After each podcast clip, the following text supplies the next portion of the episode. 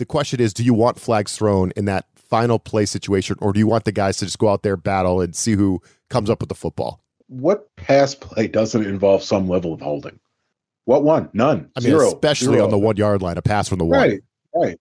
Let them play. This is Darren Waller, right? This is your big play guy. You got him because he's a mismatch nightmare who goes up and high points the ball and scores touchdowns, right? That was the whole idea with Darren Waller. He battles through the contact. He battles through the holding. He battles through the physicality. He comes down with the ball and he scores. That was the idea.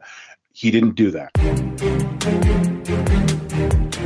Hey there, everybody. Welcome into the show. Ryan O'Leary here, along with my good buddy Dan Benton. This is the Giants Wire podcast. We are brought to you by the U S A Today Network, and we're available wherever you get your podcasts. You can support us by subscribing. You can leave a review, tell a friend. Uh, we appreciate you all for hopping on board. Dan, how you doing this week? Well, as usual, it's a pretty loaded question. I expected yeah. to come on the show today and commiserate over an absolute blowout, and I'm not sure that that wouldn't have been better off for the mental psyche than losing the game in the way that the Giants did with an upset right there at their fingertips. Uh, it's pretty remarkably frustrating with Washington coming up, because the Giants were that close to potentially putting themselves in a position to get back to three and four. And instead they're going into this game one and five now, and injuries again the question. It was a kind of a remarkable game, right? I mean, the Giants are fifteen and a half point dogs in that game, and the Bills don't even score fifteen points against them. Go figure that, right? It's just an unbelievable game. The Giants were in it. Uh, obviously, they're at the one-yard line at the end of each half. They couldn't punch it in. Uh, Tyrod Taylor played well in relief of Daniel Jones, right, Dan? But the offense still can't score a touchdown. I think that's kind of the leadoff story right now. Uh, if the Giants would have won the game, I think the leading story might have been Justin Pugh, which we'll get into. But they lost, and I think the story, therefore, is they can't freaking score a touchdown, no matter what they try to do. Uh, they recovered a fumble in the first quarter. March twelve plays inside the ten. They go backwards, settle for a field goal. Great field position again in the second quarter after the Bills missed their own long field goal attempt. Giants get back into the red zone, go backwards, negative run by Saquon, penalty, whatever, settle for a field goal, six nothing. And then obviously the drive of the game, I think. This is the drive that everybody's talking about, and we will too. You're back on the move again after Josh Allen throws an interception. Right at the end of the half, the Giants get it all the way down to the one-yard line with fourteen seconds left after the pass interference call in the end zone, Dan. You have no timeouts there. As long as you don't take a sack, you're going to at least go up nine nothing at halftime against the Buffalo Bills on the road. Instead, we all know what happens, right? Tyrod Taylor points to his helmet, gives some type of alert or audible at the line of scrimmage. Uh, the ball goes to Saquon Barkley on a run play. Bills stuff it. Time runs out. Giants leave with no points. Tyrod's embarrassed. Daboll's flipping out. The Giants are complete laughingstock all over social media. Like, here we go on to the second half, right? It's just like, that is the story, I think, that sequence at the end of the first half. Give me your take on that. The end of that drive is what was going to win or lose him the game. And that, you know, that one obviously lost him the game. People want to talk about that last play, when we'll touch on that again, you know, shortly, but that play never would have materialized. That never would have happened if the Giants didn't bungle that whole, you know, end of the second quarter nonsense there. And there's multiple culprits in that. I know that after the game, like, Tyrod took the blame for, you know, audibling out of what the play call was, and for whatever reason thinking that they had a good chance to run the ball there. But, you know, they only got to that point due to the poor clock management leading up to that moment anyway.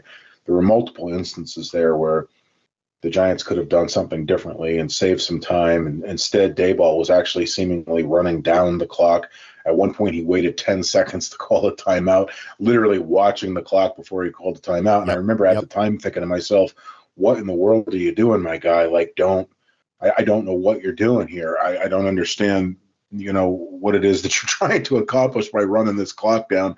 You haven't scored a touchdown Uh, an offensive touchdown since the, the the Cardinals game. So let's just punch the ball in the damn end zone and, and worry about whatever meager seconds are left on the clock after that. But, you know, instead, um, you know, there was the confusion with the timeouts, which is what I'm attributing Taylor's call to. My my assumption is, even though no one said it, is that he assumed there was another timeout, you know, in Daboll's back pocket when there wasn't. Um, if if that's not the case, then it's even more of a catastrophic mental error than than what it already appears to be. But it's not just Tyrod Taylor that made that mistake, uh, even though it was a pretty bad mistake for a veteran quarterback. It was a whole string of things that led up to that embarrassment. Yeah, it was a whole string of things. Definitely uh, Tyrod needs to not check into a run there, obviously. That's the obvious one. You could see Tyrod pointing at his chest, my bad, my bad, as he was getting blown up on the sideline afterwards by Daboll. But I still, I, I agree with everything you said about the clock management. I think this is on Daboll. And again, you know, I'm going to scratch an itch here for a minute, Dan, and I, I know you don't agree with me on this, but another like another situation where Daboll's yelling at everybody on the sideline, blowing everybody up on the cameras. He's not waiting till he gets in the locker room. He's ripping into Tyrod Taylor, making sure we all know that it was Tyrod's mistake and not his. And, and to me, it's Daboll's mistake. It's his clock management. The, the, the clock should not have been a factor in that situation. Micah McFadden intercepts the ball with two twenty-three remaining. The Giants still have two timeouts and the two-minute warning.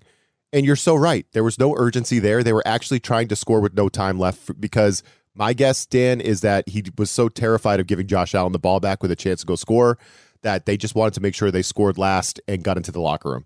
That was probably the thinking, but that was probably overthinking it because, to your point, you can't score a freaking touchdown on offense. Just don't overthink it. Just score. Score a touchdown. Just go score a touchdown. Who cares what's on the clock? Just score an offensive touchdown, for crying out loud, right? And they just milked the clock and milked the clock and work it. And you're right. Daboll did wait. He was trying to score with no time left. And he put his team in that situation where a mistake like that or a sack or something could screw it all up. So, yeah, Tyrod should not have audibled into a run, obviously. But I still put it on Daboll, and I think it makes the optics of him freaking out, red-faced, bitching at everybody on the sideline like a madman. It just makes it look even worse, in my opinion, because he looks like a man who is kind of not in control of these situations. And that's my biggest criticism on Daboll right now. So I just had to scratch that itch a little bit, Dan, but I agree with you one hundred percent. I put it more on the freaking clock management there than the mistake, if if that makes sense. Yeah, I mean, I guess maybe sixty forty, but it's almost equal parts, you know, because at the end of the day, nobody's talking about the clock management if the Giants manage to punch the ball in the end zone. In reality, we're probably not even talking about the clock management if they kick a field goal in that particular instance, likely because they end up winning the game as a result of that. But now we're probably calling Daboll brilliant for that clock management. Yeah, they score, but they can't score. Yeah, so, uh, you know, that's one of those situations where, depending on the outcome, the analysis is going to vary. Um, but in this particular instance, it failed, and it failed because of the poor clock management, and it failed because of the poor decision by Tyrod Taylor. So, quite frankly, they should have been yelling at each other. I've got no problem with the screaming on the sideline. I've never really been uh, – I never really have looked at that like uh, such a negative thing. Don't dress down your players, because in that particular instance, he's not really – I've seen coaches dress down their players before, and that's not what he did with Tyrod. That's not what he had done with Daniel Jones previously when he tossed the tablet, even though that was a little, a little ridiculous too. But these things are just – getting, you know, they're happen to get caught by the camera at this point because they happen on the sideline of every N F L team in every N F L game. Uh, they look particularly worse when your team is one and five and you're an absolute disaster and an embarrassment because they, they sort of get amplified in that particular instance. But as someone who's played football myself, you know, when you're in those moments, you don't, no one's thinking that, oh, the T V cameras are on me. No one cares. You're just, you're emotional. Your adrenaline is pumping. You're, you're angry. You're probably angry at yourself. I'm sure he was. You're angry at the quarterback. You're angry at the situation. I mean, my coach in high school, we called him drill sergeant, if that gives you any indication of what it was like when you made a mistake there. So, you know, I'm not going to, I'm not going to rag on Daboll for yelling at his players, but I will rag on Daboll for absolutely annihilating clock management in one of the worst ways that I can recall in recent memory. So, you know, if we're going to criticize him, that's certainly what it, he should be criticized for. And he's obviously not without blame, um, not just for the one and five start, but particularly for that series and the way that it ended. I, I don't know why I get so upset about Daboll ripping the players on on the sideline in front of all the cameras, Dan. I just it's it's it's not uncommon for Daboll. If you if you were able, if the you know the general public was able to watch him in practice, this is that's Brian Daboll. Yeah. That's just Brian Daboll, and he loves you the next second. You know what I mean? Like right, it, right, it right, goes right. away, and you're all buddies, and you're all good. But the bottom line is, listen, the N F L is a violent sport. It's a tough sport, mentally, physically. Uh, there's there's blood, sweat, there's tears. Like this isn't this isn't a soft game, even though the N F L makes increasing attempts to make it a softer game. It's just not the nature of a football player or a football coach to go soft. And I don't think that the players expect their coach to be soft, and I'm not sure that they'd even want their coach to be soft. So, you know, to me, that's just football. That's just the way that football's always been. Like I said, my high school coach was named drill sergeant. I grew up with the Bill Parcells Giants. I watched the Tom Coughlin Giants win two Super Bowls. You know, if we were going to be, you know, shredding coaches for yelling at their players, Tom Coughlin would have been gone long before he ever won those titles. So, yeah, it's a fair. To point. me, it just doesn't. It doesn't mean anything to me. It's just just how it is. It's the game of football. Yeah, I, I don't know. For some reason, I just want him to go into the locker room and do it, or do it in the practice field. Just not. Just the optics of just just look like you're a man in control of the situation. But he's pro- you're right, Dan. He's probably pissed at himself because he can get on the headset and say, hey, Tyrod, don't audible here. You know what I mean? Like, he's right. The head coach. And it's fun, it's funny because that's not the only person he yelled at. You know, there, he yelled at several other several other coaches and players. Yeah, it was the quarterback's uh, coach, right? He and the at... quarterback's coach. Yeah, that's who got it first. So poor Jake Tierney got it. He got it first, and then uh, and then it immediately turned to Tyrod. And, and poor Tyrod, you could actually see in through his um his visor that he was just tight-lipped and he was just going to take the verbal. Yes, deal, sir. So. Yes, sir. Yes, sir. My, I'm sorry, sir. Yeah, that's totally what it was. Uh, and, so. I, and I feel bad for Tyrod. I do. You've heard me say it on this channel, uh, on this show, and I'm sure everybody listening has heard me say this a million times before. Tyrod is a good quarterback. He's an underrated quarterback. I've always wanted him to succeed, and he's always just had this hard luck nonsense to deal with. And unfortunately for Tyrod this time, it was semi self-inflicted. Uh, but again, it's just another one of those situations where Tyrod has had the opportunity to be the hero and remind the world that he's a good quarterback and deserves a starting job, which he does, not necessarily on the Giants, but he does deserve it.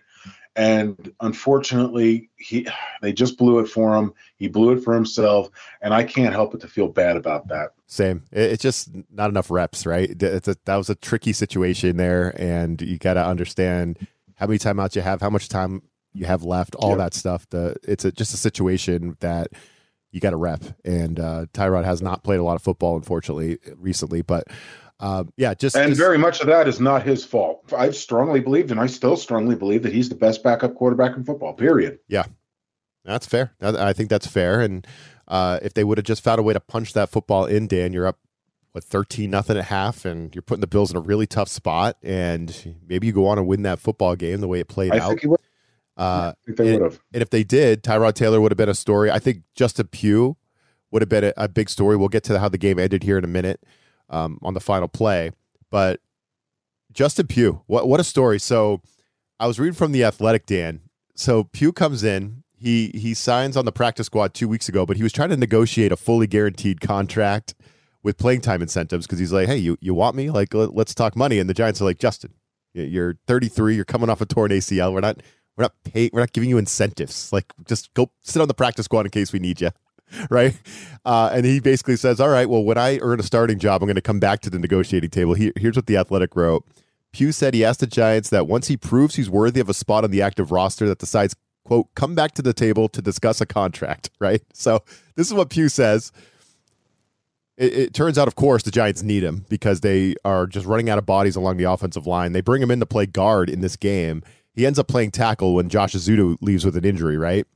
And now he, if if Andrew Thomas can't go against the Commanders, Dan, he's probably going to start at left tackle for you. So uh, Joe Shane, get out, get ready to go negotiate with Justin Pugh on his new contract because he's going to want to get some incentives if he's going to start at left tackle. But this is an unbelievable story.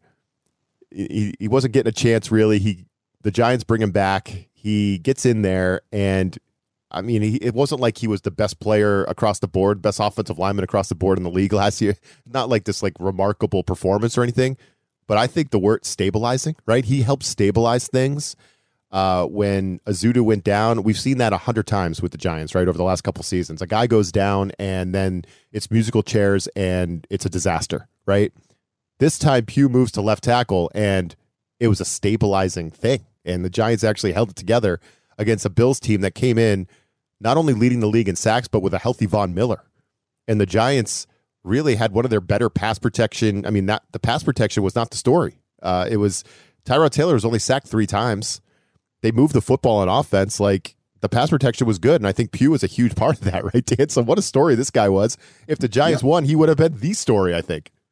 Straight off the couch, as he said. You know, he comes in and, and starts at left guard and unexpectedly uh, gets shipped out to left tackle almost immediately. He did have some hiccups, you know, obviously. There's no denying that there were some hiccups when he shifted out to left guard. I think it was like the very first play that the Bills defender just blew right past him. And, you know, everybody kind of thought, oh, here we go again. But he he settled in and, you know, like I said, he had a few hiccups early in particular. But but the word you use, stabilizing, is exactly what happened. It was a very stabilizing presence that Pugh had there. And also the credit got to go to other, you know, players. Mark Lewinsky played the best game of his entire season. Uh, you know, may, maybe it's just coincidental. Maybe it's an outlier. I don't know. Uh, but, you know, he played solidly. You could see that Evan Neal is continuing to make strides forward slowly. You know, I thought he played a, a pretty solid game. The Giants also did a great job moving the pocket, which isn't something that they've done a lot of this year. Ironically, it's what, you know, when Daniel Jones had his best success last year was when they were they were moving the pocket. And I thought that worked effectively with Tyrod's game. He's already kind of a shifty, elusive guy as it is now, or as it is anyway. So, you know, moving the pocket gave him an extra second or, you know, half a uh, second and a half to evaluate, gave his wide receivers a chance to get open. He made some good throws. He's always, you know, had a strong arm. Uh, he makes it look effortless, you know, and that, that's always one of the things that's impressed me about him. And he drops those balls in right in the breadbasket, um, you know. And but again, yeah, you go back to Pugh, none of that happens if if he doesn't get out there at left tackle and stabilize things. So whether or not he plays tackle again moving forward, now that they brought Tyree Phillips back, which, you know, they should have never let him go in the first place, yeah, but I digress. You were at the beginning. Right. So, you know, maybe he comes in and plays tackle if Thomas doesn't, and, and Pugh goes back into to guard if he's elevated off the practice squad. If he remains on the practice squad, I think that's the key part there. If the Giants don't bring him to the active roster, I, I find it hard to believe that an offensive line starved league doesn't look at Justin Pugh and what he did last week and go, hey, if the Giants aren't going to sign him to the fifty-three man roster, we sure as hell are. Um, so he's making himself money, whether or not that comes with the Giants or another team. I don't think the Giants or Joe Shane should be foolish enough to even risk that at this point, given their offensive line issues. So based on everything that we saw last week from a guy who had not played, I mean, that's literally his first snaps. Um, yeah, he warrants that spot. He warrants the money that he wanted. He proved that he was still worth it. And, you know, when a guy does that, you tip your cap and you pay them their money because you need that player right now and you can't afford to go backwards. Yeah, just just a great story. And the offensive line across the board. I mean, Ben Bredesen's playing center again. Uh, Marcus McKeithen, who had been terrible and benched, he has to he has to come back in at guard when Izuda left right in and they had to shuffle things, and they just they they held it together. So that was that was a good sign based on what we've been talking about for the last six weeks or so, right? With the offensive line. That was That was good stuff. The Giants, um, like I said, they were able to move the ball, and uh, they moved it at, at the end of the game. They were moving it again. They got all the way down to the one-yard line, uh, and I guess this is the big question, that the big debate: was it a flag? You know, did the was the was the ref right to to not throw the flag? Was it holding? And uh, was Darren Waller held? Dan, of course he was. Right? There's like, is is there any question of that? There's no question. Darren Waller was freaking held. Uh, I, I think the real question is, do you Giants fans want flags thrown in those situations, right? The end of game situation, the Giants had just gotten a flag. That's how they got to the one yard line. And uh, it's a physical play, a pass for the one yard line, right, Dan? If it's two guys going one-on-one in the end zone from the one yard line on a pass play, there's going to be contact both ways. I thought Waller had his hands on, uh, who, who was the defender? Taron Johnson. Uh, Waller had his hands on Johnson. Johnson he had his hands right on off his face. Yeah, he, he pushed right off his face. No, I think that, I think the so. contact on Taron Johnson's side was a little more egregious because you could see the jersey tug, and yeah. usually the flag comes out of. But both players are touching each other, and just that's the point, right, Dan? Is on these pass plays from the one yard line, there's going to be contact every time. So when is the ref supposed to throw the flag, and when is he not? Right? You know what I mean? It's just that's a tough one, and we could talk about Week fifteen last year if you'd like. But dude, that's the question. It's not. It was Darren Waller held? Yes, he was held. Uh, the question is, do you want flags thrown in that final play situation, or do you want the guys to just go out there, battle, and see who comes up with the football? What pass play doesn't involve some level of holding? What one? None. I mean, Zero. especially Zero. on the one yard line, a pass from the one. Right, right. Let them play. This is Darren Waller, right? This is your big play guy. You got him because he's a mismatch nightmare who goes up and high points the ball and scores touchdowns, right? That was the whole idea with Darren Waller. He battles through the contact. He battles through the holding. He battles through the physicality. He comes down with the ball and he scores. That was the idea. He didn't do that. The ball was a little high. He didn't make the play. Yes, he was held. Yes, he pushed off, which he acknowledged. So, you know, at the very best case scenario, if you get everything you want in that scenario, you get another untimed down, right? But again, going back to week fifteen last year, where were these same complaints when I believe it was Darnay Holmes draped all over Washington's receiver? The Giants win the game, and Giants fans essentially say, shut up, you don't want the refs to decide the game, let them play, right? That was the entire narrative at the time, which I agreed with. I agree with the same thing now. Was he held? Yes. Did he push off? Yes. Do I want them just to let these guys play after they threw thirty-seven flags throughout this game? Just let the players play and decide it on the field. So I'm not going to blame the referees for that particular play and that particular no call. That's not why the Giants lost this game. You know, if you need to, uh, you know, compartmentalize what's going on with the Giants, and and you know, you maybe you want to save yourself some mental heartache, you'll you'll blame the referees in that particular instance. It's not why the Giants lost this game. It's not why Darren Waller didn't make that catch. Um, And it's not something that I'm going to look at and say the Giants had this game won, but the referees are the ones that cost it. That's that's just not the way that I'm going to do it. I, I am perfectly fine with them letting them play. I like the physicality. I like the contact. I like the better man going out there and winning. And unfortunately, in that particular instance, just wasn't Darren Waller and it wasn't the Giants. Now, if fans want to be critical of the referees, there are plenty of other examples throughout that game where you could pinpoint it and say these referees are an absolute disaster because they one hundred percent were. Case in point, Evan Neal getting called as an illegal man down the field when he absolutely was not an illegal man down the field, and that wiped, a, wiped off a forty-something yard play right off the board for the Giants. So there are instances where you can pinpoint, you know, the referees completely messing up, and it happened on both sides of the ball, so let's not pretend that wasn't the case either. But when it comes to Waller, I'm not going to look at that and say the Giants lost the games because the, the ref didn't make that call. They should have never been in that situation in the first place, and when the opportunity is there for the, you to win the game, you go out and win the game. No excuses. Oh, my God, Dan, don't get me started on the um, illegal man downfield thing. That is – every year the N F L has this point of emphasis call where they call it nonstop for the first half of the season, right? Just the flag comes up. Every game you watch across the league, they call that three or four times. I, I can't hear the stupid refs say an illegal man downfield anymore. It's driving me crazy. It was it, it was such a bad call too because they he was engaged, and yeah. The rule is that as long as you're engaged in the block, you can't get called for the illegal man downfield. Once the block is disengaged, as long as you don't move further down the field, it's not a legal man down the field. In this particular case, he was like a yard and a half, two yards past the line of scrimmage, engaged.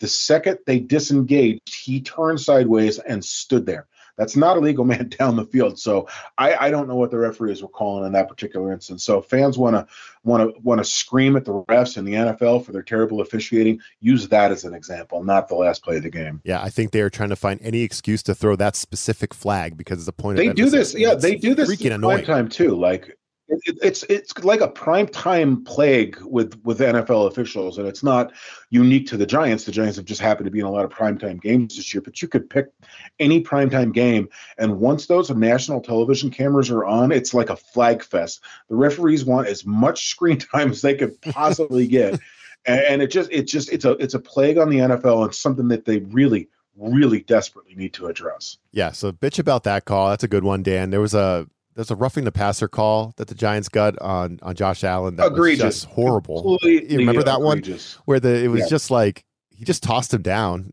right after he threw Another. the ball. It was not late. It was, there was nothing there. He didn't even, he didn't even toss him down. It was no. just, it was like the most mild contact at the exact moment of release that you could possibly have. And yeah, there you go. There's another perfect example. You want to, you want to complain about a bad call. That's certainly one of them. But again, be sure to keep in mind that some of those calls went both ways. It wasn't completely one-sided. But, yeah, the N F L does have an officiating problem. More specifically, the N F L has a primetime officiating yep. problem because the referees get all up in their own ego and they want, you know, as much screen time as possible. And if you don't believe what I'm saying when you hear me say it, you go ahead and you go watch any primetime game and watch how many more flags are thrown during those games than non-primetime games. Oh, yeah. It's it's ridiculous. So, again, yeah, bitch about that stuff, but we got to stay consistent on the last play of the game thing.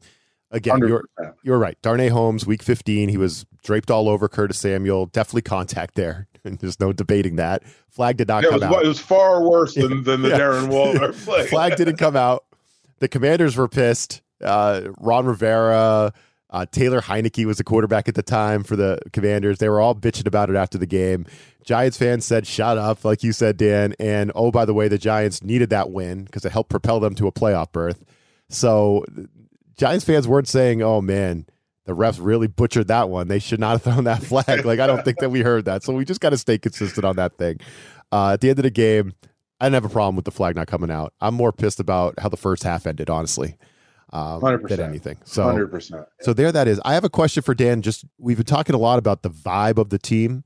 I have a question about that here coming up, but I'll tease that for the next segment. First, we're going to get some fantasy advice from the huddle dot com, and then we'll be back to talk Giants Commanders.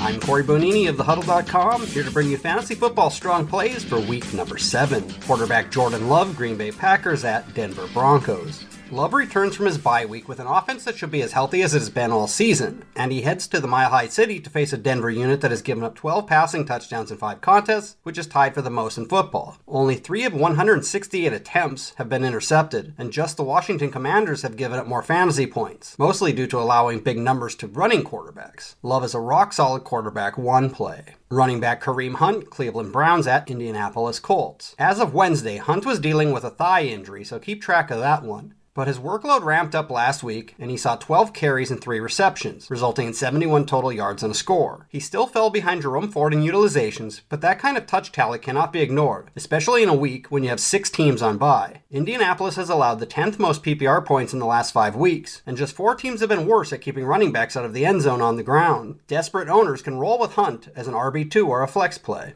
Wide receiver Joshua Palmer, Los Angeles Chargers at Kansas City Chiefs. Palmer has at least ten P P R points in three straight contests, and he draws single coverage as defenses look to contain Keenan Allen. While Austin Eckler's return last week lowers Palmer's ceilings a little bit, there's still enough to go around in this high-volume passing offense. He has scored three times in the last two games versus Kansas City, and the Chiefs have given up four wide receiver touchdowns in the last five weeks. Plus, this one could turn into a shootout. Palmer is a quality wide receiver three during Bye-mageddon. Tight end Luke Musgrave, Green Bay Packers at Denver Broncos. We're double dipping on the Packers passing game with this one. There have been a few flashes from the rookie in twenty twenty-three, and this could be the week in which it all comes together. Denver is the worst defense at limiting tight ends in the last five weeks. Six teams are on a bye to amplify the need to take a risk, and Musgrave has tallied six catches in two of the last three contests. The Broncos have permitted the most yards on the third most catches and touchdowns at the eleventh highest rate since the end of week one. For more award-winning fantasy football news, tips, and advice, please be sure to check out The Huddle. Com. All right, Commanders visiting the Giants. The Commanders are three and three somehow, Dan. I don't think they're a very good football team. I think Sam Howell's terrible, but they are they're three and three. Uh, the Giants obviously one and five. Here's my question that I teased before the break there. Are the Giants back? Like what what was that on on Sunday night, right? Like again, fifteen, fifteen and a half point underdogs, and the Bills, they barely score fourteen points. It took a freaking heroic throw by Josh Allen. I do not know how he did that, that throw. I mean, it wasn't even there. He created something out of nothing there to get the touchdown to go ahead. I mean, the Giants had them on the ropes, man. The Bills struggled to score fourteen points in a game they were favored by fifteen and a half. That's got to tell you something. Uh, but like that Giants team was just, that was the team we'd ex- we were expecting to see all along, right? They, the edge was back. They were, there was some chippiness out there. They were standing up for each other. They're pushing the Bills around a little bit. Grittiness, like all of that. Like this was the Giants. Like this is what we expected to see all year. We haven't seen it. We've been wondering why. Where's the effort? Where's the tackling? Like what? Why aren't they sticking their nose in there like they have? Like where is this team? Where's our team? And I thought we saw it on Sunday night, Dan. So what the hell is it? Is it just? Is it as simple as your body is like? I don't know. We're six weeks in. I know the, the preseason is definitely ramped down now, and we both have opinions about that. That's a story for another day. But uh, is it now the body calloused enough where you can go out there and start hitting? The pad level gets lower or what? Like, I don't know. I thought the physicality is starting to pick up across the league, but especially with the Giants, it was very noticeable on Sunday. They were not ready to go in there and get embarrassed, and they didn't embarrass themselves. I thought they acquitted themselves very well, actually. I thought it was, that's a story as well. Like the effort and the edge and the way they looked. I love the way they looked. I thought you could tell right away, ooh, ooh, the Giants are going to be a problem tonight. The Bills are not going to get out of here easy with a win. And it turned out that way. Where's that been? Like what, what clicked for the team, Dan? Like wh- what'd you see out there? Listen, you can only get thrown over someone's knee and spanked for so long before you finally just have enough of it and fight back. So I think what happened with the Giants is they were just tired of being humiliated, particularly on primetime, tired of getting their face smashed into the ground and just rolling over and, and taking these beatings, which you've You've heard me criticize them about this year. You you have said the same. Uh, there have been multiple instances in particular where there were dirty plays against players, and the Giants' teammates just kind of stood around and did nothing, and and we were heavily critical of them for that. And, but I think that's ultimately what it is. You can only get, you know, your teeth kicked in for so long before you finally say enough is enough, and, and you start fighting back. Um, As it relates to the game specifically, the defense was great. They were fantastic. Whether or not that stems from Daboll having intimate knowledge of the Bills' offense and Josh Allen in particular, I don't know. Uh, but players like Bobby Okereke and Micah McFadden stepped up and had huge games. They played exceptionally well. Dexter Lawrence is always a menace at nose tackle. He was such a beast uh, in this game. Oh, my God. He's just, he's just so dominant. It's just silly, really. Um, you know, There there were other players, obviously. You could pinpoint any number of them that played strong defensive games. Uh, the offense, I'm not going to be nearly as, as or for them nearly as much praise as the defense. You score nine points, which is too below your, your average for the season. It's not particularly wonderful. And I know people say, oh, Tyrod played a great game. I think great is certainly a, a strong word to use for the game that he played. I, I keep saying to people, you know, uh, take that same result, take that same game, take that same performance, remove Tyrod Taylor from it, put Daniel Jones in there, and then tell me what the analysis would be on the game had Daniel Jones been one to play that game. And let's just be honest, it would not have been a positive uh, response. I think they might have. Uh, I think they might have won. They might have won the game with D J. Honestly, uh, but I, yeah, maybe, maybe. But I'm saying just the same exact results, the same line, the same wins, the same losses, the same mistakes at the end of the second half, for instance. Oh God, pitchforks! You wouldn't be right, exactly. You wouldn't be calling it. Oh, D J played a great game. That would not be the sentiment today. No, it's a good point. Very good, fair point. Jones fair point. Tyrod Taylor. So, uh, so the defense did play well, but yes, I do, I do applaud the Giants for the grittiness and for the fight, and I hope that that carries over not just into this week, but for the remainder of the regular season. It doesn't matter how bad this team is at the end of the day. The bottom line is you got to fight for yourself, you got to fight for your teammates, and you cannot allow yourself to get whooped on up and down that field every single week. You got to fight back, and they finally did. Yeah, I think that was that was a good sign. Hopefully it continues. Um, now we got a division matchup here with the Commanders, Dan. It's a team that the Giants have had some success against. The Commanders did not beat the Giants last year. Now, the Giants did tie them. So we got we can't give the Giants too much love, but they uh, they didn't lose to the Commanders last year. They've actually, I think they're they're six three and one straight up in the last ten meetings with the Commanders, so they've had success, some success against this ball team. And I just don't think the Commanders are that good. I know they're three and three. I think Sam Howell kind of blows. I think he's the most sacked quarterback in the league. He's like, I, I feel like sometimes I watch pieces of their, I haven't watched a ton of their games, Dan, but there's times where I watch Ron Rivera, they the camera pans over to him on the sideline, and he's just giving that blank Ron Rivera stare. And I just feel like he's like, oh, God, how did I get Carson Wentz Junior on my team? How, how did I end up with Carson Wentz again? But there is like a little bit of Carson Wentz in uh, in Sam Howell, I think. I'm not a big Sam Howell guy. I don't know if you can tell. Um, but this Commanders team, they got blown off their own field by the Bears a couple weeks ago. Like they made Justin Fields look like freaking Joe Montana in that game. They're not that good. I know Daniel Jones is trying to work his way back. Maybe you can give us an update on his status, Dan. That's um, I don't think that's going to happen. You don't think, don't think you think you think it's the same I, as last week? They're talking, they're they're blowing smoke with him. Yeah, I just making progress. I mean, we obviously listen. We're recording this on Wednesday morning. They haven't had their first practice of the week yet, but I'm I'm not Nostradamus, but I just don't I don't think Daniel Jones is going to come back that quickly from yep. from this neck injury. I just don't. I just don't, and that's okay because again, Tyrod Taylor, best backup quarterback in the league, knocked some of the rust and the mental hiccups out of the, got yes, them yes, out of the hopefully. way a little bit last week. So uh, I think that's it would be a good matchup for him. Honestly, I think it would be a good matchup for Daniel Jones. It always is if he is in the game. Um, But even if he's not, I think it's a good matchup for Tyrod Taylor. Um, and, and the Giants offense as a whole, you know, Washington not particularly great against the run. Uh, the Giants showed some spark there in the fourth quarter. It was kind of a mess leading up to that point. I know that the totals looked good at the end of the day, but that really all came from one drive in the fourth quarter. Uh, but again, I, I think there's the opportunity there to run, uh, run the ball successfully against Washington. That should open up some things, you know, down the field for Tyrod or Jones, whoever it is that ends up getting, you know, the start. I think it'll be Tyrod, obviously. Um, It'd be great if they could get Andrew Thomas back. I mean, imagine, or or John Michael Smith or both. You know, if they got them back, uh, obviously could change things pretty dramatically. They're starting to get Jalen Hyatt involved now. There's going to be opportunities for him to make plays down the field against Washington. So for the Giants offense, this might be the best opportunity they have to actually put some points on the board, score a touchdown, you know, for the first time in, in several weeks, for the first time in a month. Um, defensively, eh, you know, it's it's tough to tell. Uh, you know, the Giants obviously playing particularly well. Are they going to be able to generate an organic pass rush against Washington without having to send their blitzers? It'd be great if they did. I mean, they could potentially dominate the game if they're if Kayvon, for instance, goes off and maybe someone else along the line, you know, picks up some slack and generates some pressure. Keep, you know, Howell moving.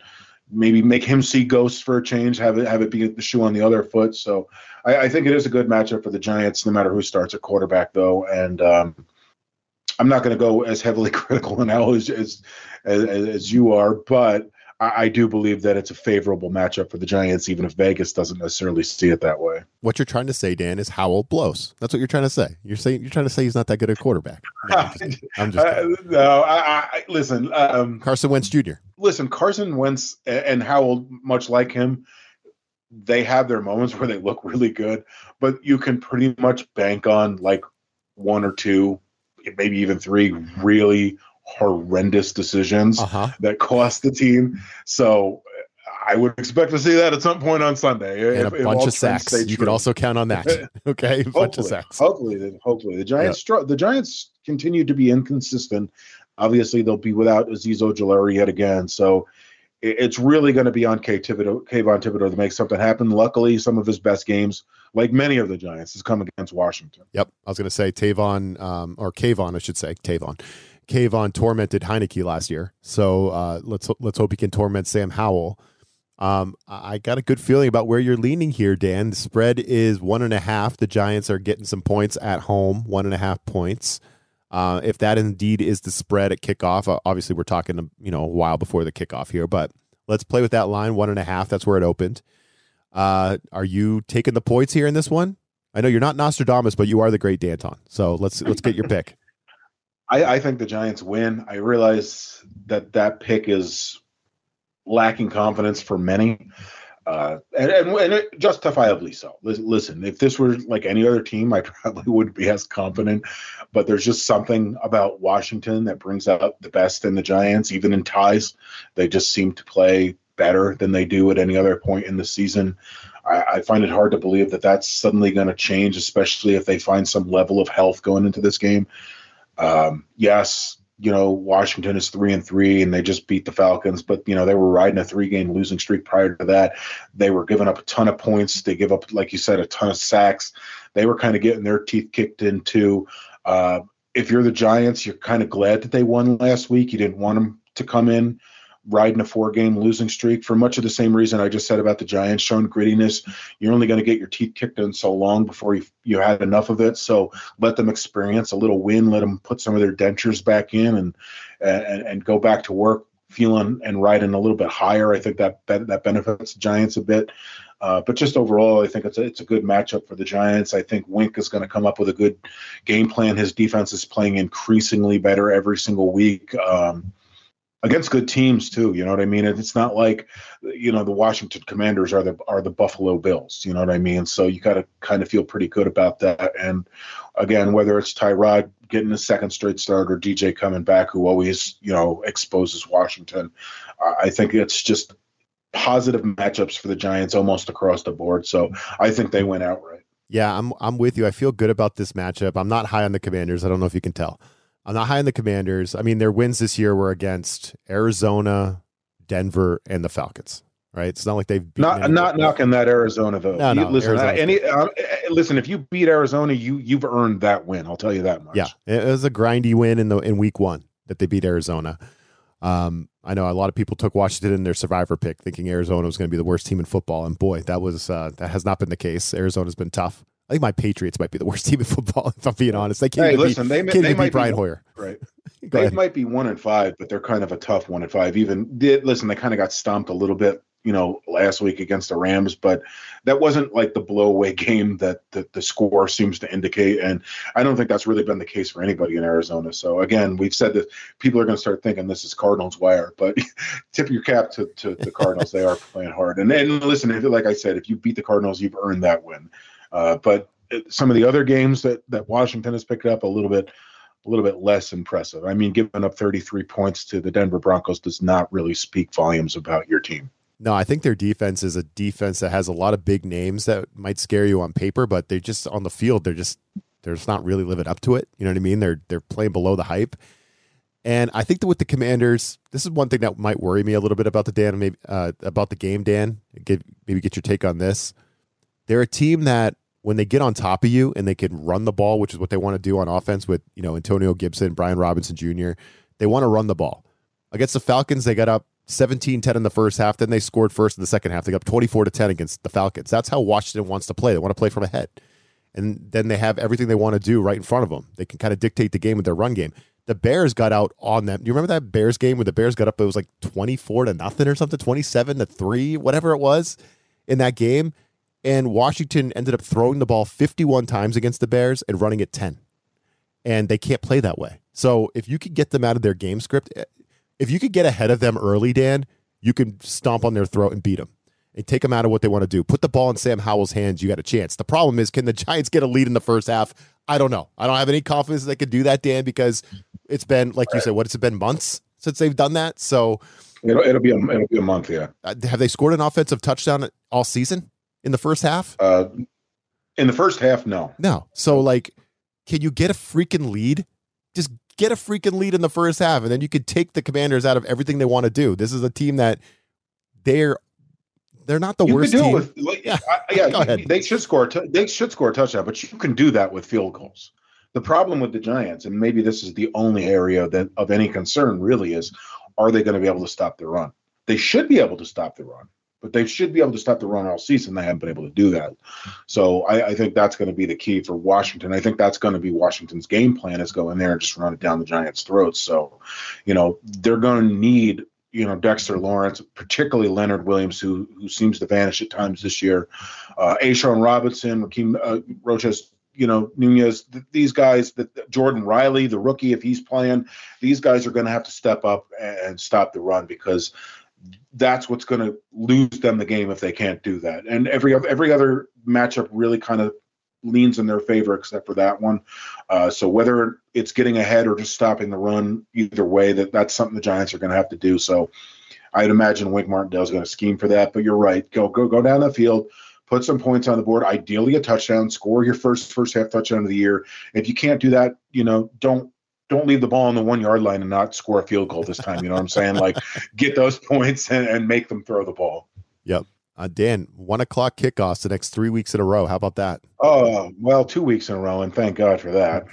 Yeah. So, uh, so there it is. Uh, Giants in the afternoon, normal early window. Thank God. Thank God. Yeah. No more prime Boy, that time. Feels, that almost feels like a vacation. If Ser- I'm being seriously, honest. Let's play football at a normal time. Sunday at one. Uh, Giants Commanders. There it is. For Dan Benton, I'm Ryan O'Leary. Giants Flyers got you covered up until kickoff and beyond. We appreciate you joining the program. As always, uh, subscribe, leave a review, tell a friend. That's how you support us. We appreciate you. As always, we will catch you next week after Giants Commanders.